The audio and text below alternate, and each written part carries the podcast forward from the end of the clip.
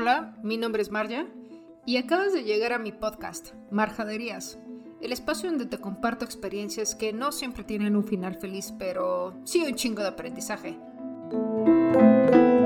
Hola, soy Marja y este es el podcast número 32 y en el podcast de hoy hablaremos de un espacio para el minimalismo. Antes que comenzar, perdón por no haberme dado el tiempo. He pasado por diferentes circunstancias, las cuales no me permitieron continuar pues grabando. No los tenía abandonados como tal. Digamos que dejamos ir ciertas situaciones, nos liberamos de otras. Estuvimos un poco apretadas en tiempos y en, digamos, actividades y todo este rollo. Y saben que esto lo hago por puro gusto, ¿no? Y lo hago para ustedes y no es queja y no por ello es menos importante. Simplemente pues hubo un punto que perdí un poco el hilo de todo esto. Pero hoy quiero hablar y quiero dar un espacio para el minimalismo y me ha puesto mucho a pensar en esta corriente, ya que pues hace algunos años, pocos, que empecé a implementarla, porque creo que apreciar tanto ciertos objetos nos va llevando a atesorar momentos. Pero, ¿qué pasa cuando los momentos dejan de ser tesoros y se van convirtiendo en objetos sin vida? Creo que es curioso. Y en esta ausencia, pues que han pasado muchas cosas que poco a poco les iré contando, solo puedo decirles que las lecciones nos alcanzan más rápido que nuestras palabras. Entre el trabajo, situaciones personales y los retos que nos ponemos y a veces el autosabotearnos, pues eso no me permitía hacer el podcast. Pero en este tema hay algo que pues se originó a partir de ver un documental que hace un buen rato me aventé, que está en Netflix, que se llama Los Minimalistas y es protagonizado por dos vatos. Bueno, además de más participantes, pero lo llevan en sí la corriente dos vatos, ¿no? Joshua Millburn y Ryan Nicodemus, o Nicodemus, no sé cómo se pronuncia.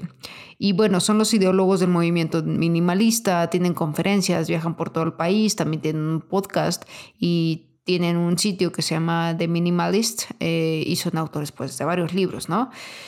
Recuerdo cuando vi ese podcast el impacto que causó en mí y es que pues quizá no es suficiente, no estamos regulados lo suficiente en la parte de consumo o de la parte de reciclado o la de reutilizado y demás y aunque pues hacemos ese tipo de cosas, quizá pues aunque yo esté tratando de ser como este rollo de zero waste o consumo reciclado o reutilizar las cosas, al final pues la basura nos sigue alcanzando y es una situación, una problemática que nos trae muchas oportunidades para generar soluciones que a veces no queremos tomar.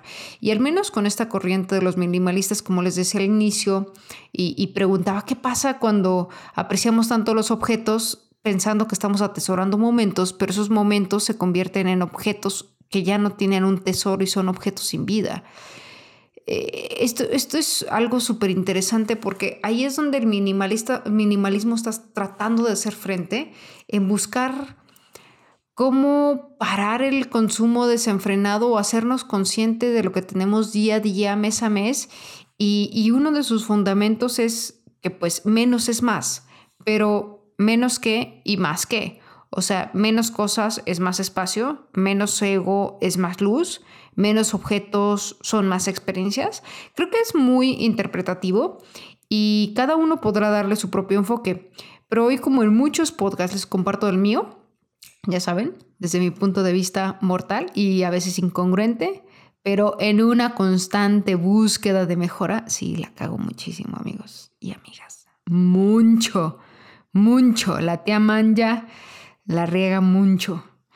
Pero también la tía Manja, así me dicen mis sobrinas, bueno, la más chiquita, tiene 4 años, Victoria, es muy cagada. Ivana ya habla muy bien. La tía Manja se equivoca en un chorro de cosas y en ese equivocarse pues van aprendiendo y creo que lo más interesante de equivocarnos es realmente tomar lo que podemos para poder reconstruirnos, ¿no?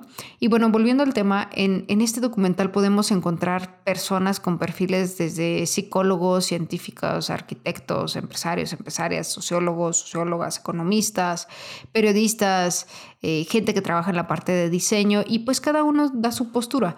En mi caso como mercadóloga es algo complejo explicar cómo dejar de ser o empezar a tener conciencia y evitar ser tan consumista cuando parte de mi formación es crear estrategias para un consumo, pero creo que aquí es donde trato de cambiar las cosas, que es crear un consumo consciente o darle voz a marcas, líneas, servicios, productos que traen algo más o algo más allá que solo llenar un vacío momentáneo. Y aquí es donde pienso mucho en la parte, en mi parte espiritual, donde vivimos en el 1%, que es toda esta, pues, entre comillas, realidad, que esconde pues otra realidad, ¿no? Y al final quizá esto es parte de una ilusión, y en el 99% es donde pues somos seres más allá de este cuerpo y donde lo que menos importa pues son las cosas que traemos o que consumimos, ¿no? Pero ese es otro tema que podremos hablar en otro episodio. Y volviendo, es ante cada perfil, uno de los que más me gusta es el de los arquitectos o los diseñadores y diseñadoras de interiores, ¿no? O arquitectos también, donde comparten cuál es el espacio más utilizado y platicar mucho del comedor que está dentro de la cocina. Digo, en algunas casas, saben que este documental está hecho en Estados Unidos. Y... ay, Dios, perdón por el bostezo. No sé qué me dio. Estoy grabando y ya son las 12 de la noche, perdón. Pero si no lo hacía ahorita, sabía que lo iba a estar postergando otra vez. Pero bueno, decían que la parte... discúlpenme de verdad por ese bostezo.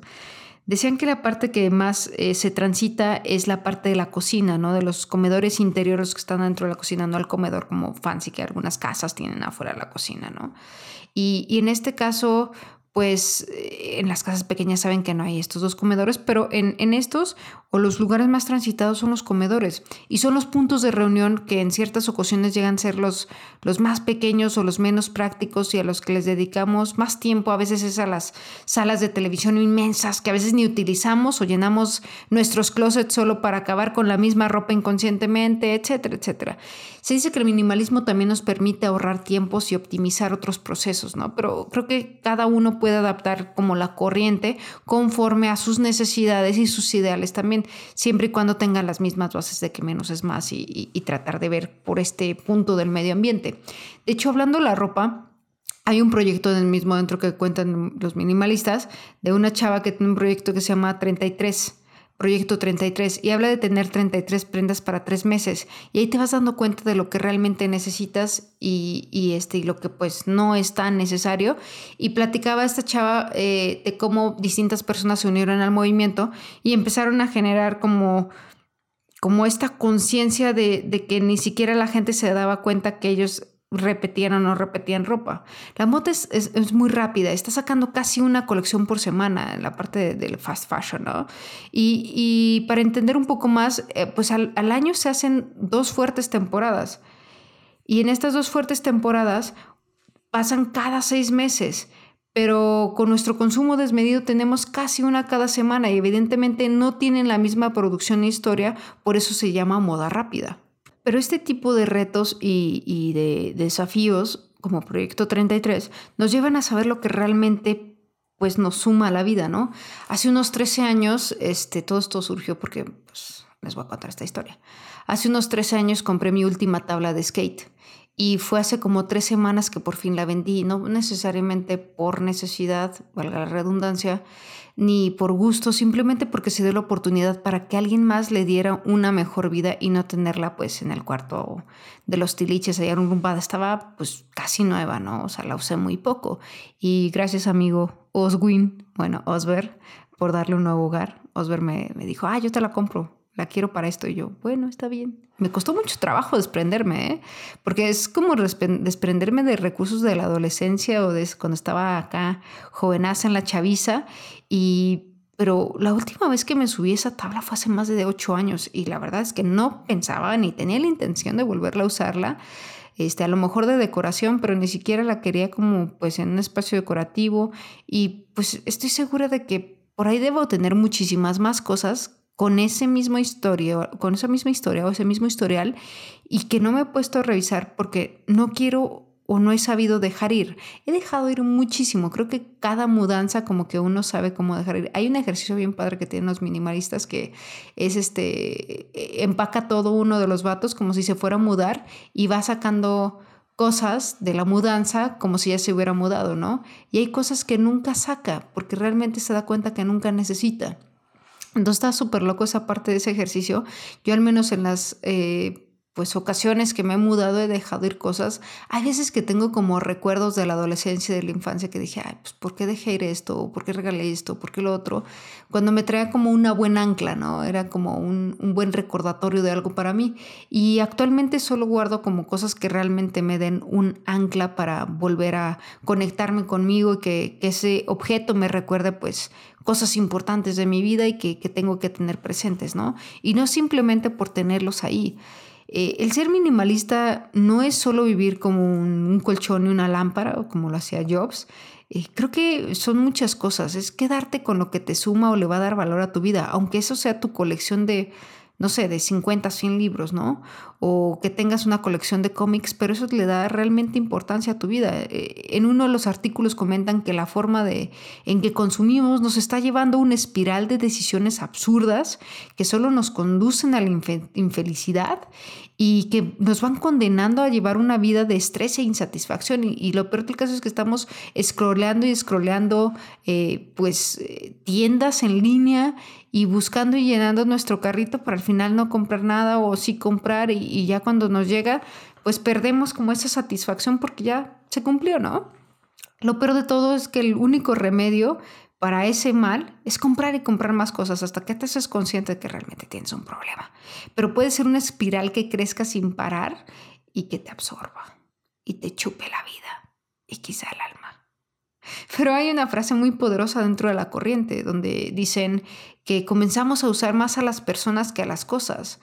Y este consumo sobresaturado y la información desbordada que tenemos de redes sociales nos están creando esos anhelos o esas ilusiones de querer tener todo para pertenecer a ciertos círculos, comunidades o grupitos, bolitas o como le llamen, que ni siquiera sabemos si que realmente queremos pertenecer.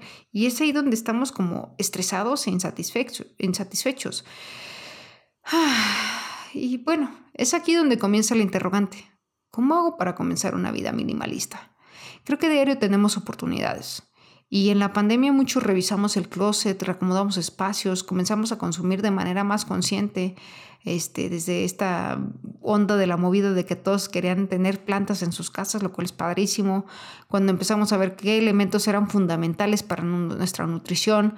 O también está la parte donde en Navidad hicimos regalos pues desechables e innecesarios solo por estar cumpliendo estándares sociales. Y no significa que no querramos a nuestra familia, a nuestros amigos o cercanos. Simplemente el estar cumpliendo con eso y más porque no hacemos a veces regalos navideños como con este consumo consciente o que esto pueda crear un nuevo hábito más ecológico o ambientalista o ese tipo de cosas, ¿no? Regalamos realmente pues cosas desechables. Y creo que eso nos lleva a otro tema que me gustaría hablar en el siguiente podcast, que sería sobre la economía circular, ¿no? El cómo se desechan tan rápido las cosas. Pero antes, y bueno, continuando con lo que comenzamos, el minimalismo nos habla de consumir lo que nos suma o lo que nos da valor. Lo que nos hace vivir de manera más plena, sin la parte de excesos y realmente buscando el reutilizar, el darle vida a los objetos, a lo que no se le daba y viendo opciones que nos permitan sumar a nuestro entorno y al bienestar del planeta. Recuerdo cuando me mudé de casa y vi la cantidad de ventanas o ventanales que había en esta casa y que había que poner cortinas entre todas, ¿no? Y solo pensé así de, chale, eso es mucha lana para tantas cortinas, ¿no? Y dije, bueno, ¿qué tal que no pongo cortinas? ¿Qué tal que pongo una especie de esmerilado, un tipo de vinil o de como de película o de calcomanía, por decirlo así?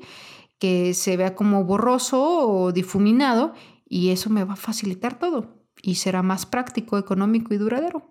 Y dicho y hecho, así lo hice. porque era como parte de la corriente de lo que quería ver y no necesariamente tener que cumplir con los estándares de, sí, tienes que poner cortinas, ¿no? ¿Qué chingados? Yo puedo poner lo que a mí se me antoje si quiero seguir con periódicos durante un mes con periódicos, amigos. Un mes. Y lo peor del caso, bueno, gracias a Dios le cortaron ahí como, eran como de periódico amarillista, pero le quitaron como las corrientes amarillistas y acá las, donde salían mujeres totalmente sexualizadas y me dejaron como noticias o cosas así de promociones, pero yo alcanzaba a ver desde la avenida mi casa, o sea, yo decía, ay, esa es mi casa, la que tiene ventanas de periódico, gracias a mi familia que me apoyó mucho en la parte de la mudanza. Y en estar como acomodado todo. Gracias, familia. Los amo mucho. Me acuerdo mucho, chale. Sí, duró un buen rato con periódicos, neta, raza. Y era así como llegué aquí con nada, vendí todo, llegué con nada.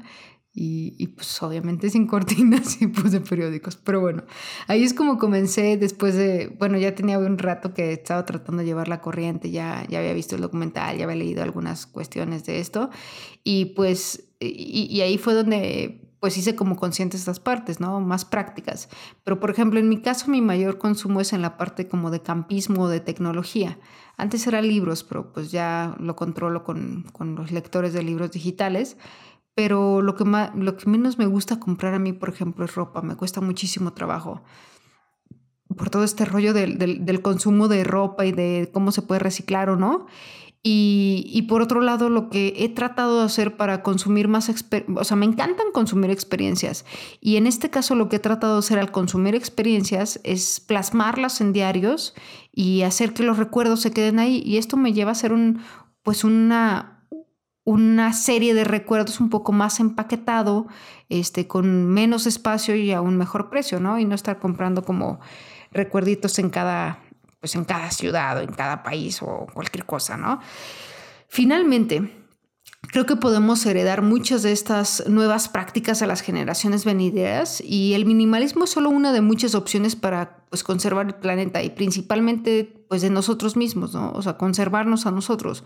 Puedo darles mis puntos de vista, pero creo que cada uno tiene su modelo y lo más importante es comprender la parte del consumo.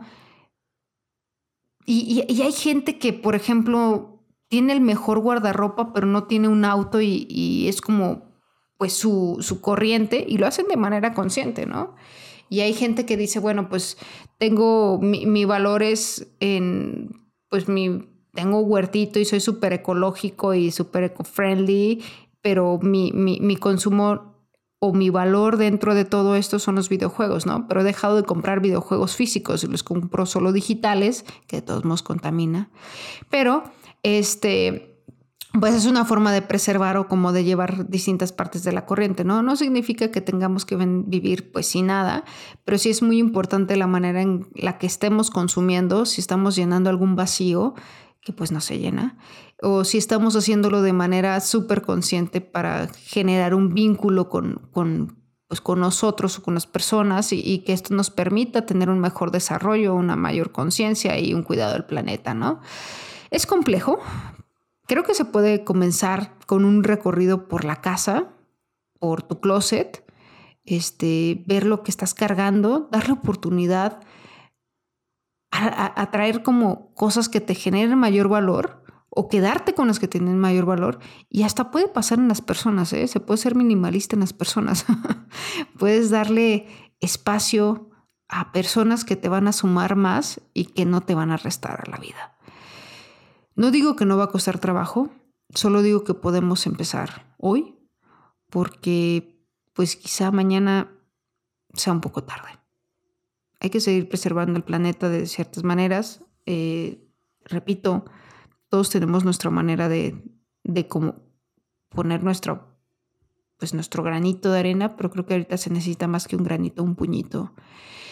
Y dentro de todo esto, pues espero que este podcast los pueda acercar al menos a los primeros pasos de la corriente del minimalismo. Están documentales, hay artículos, hay muchísima información y hay muchas formas en las que se pueden adaptar. No soy una purista del minimalismo, debo decirlo.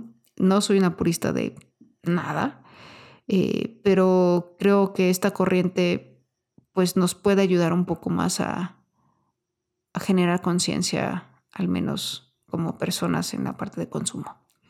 Pero bueno, con eso terminamos el podcast. Espero que les sea de utilidad. Compártanlo, por favor. No me olviden. Gracias por no olvidarme. Ya volví. Ya, aquí estoy.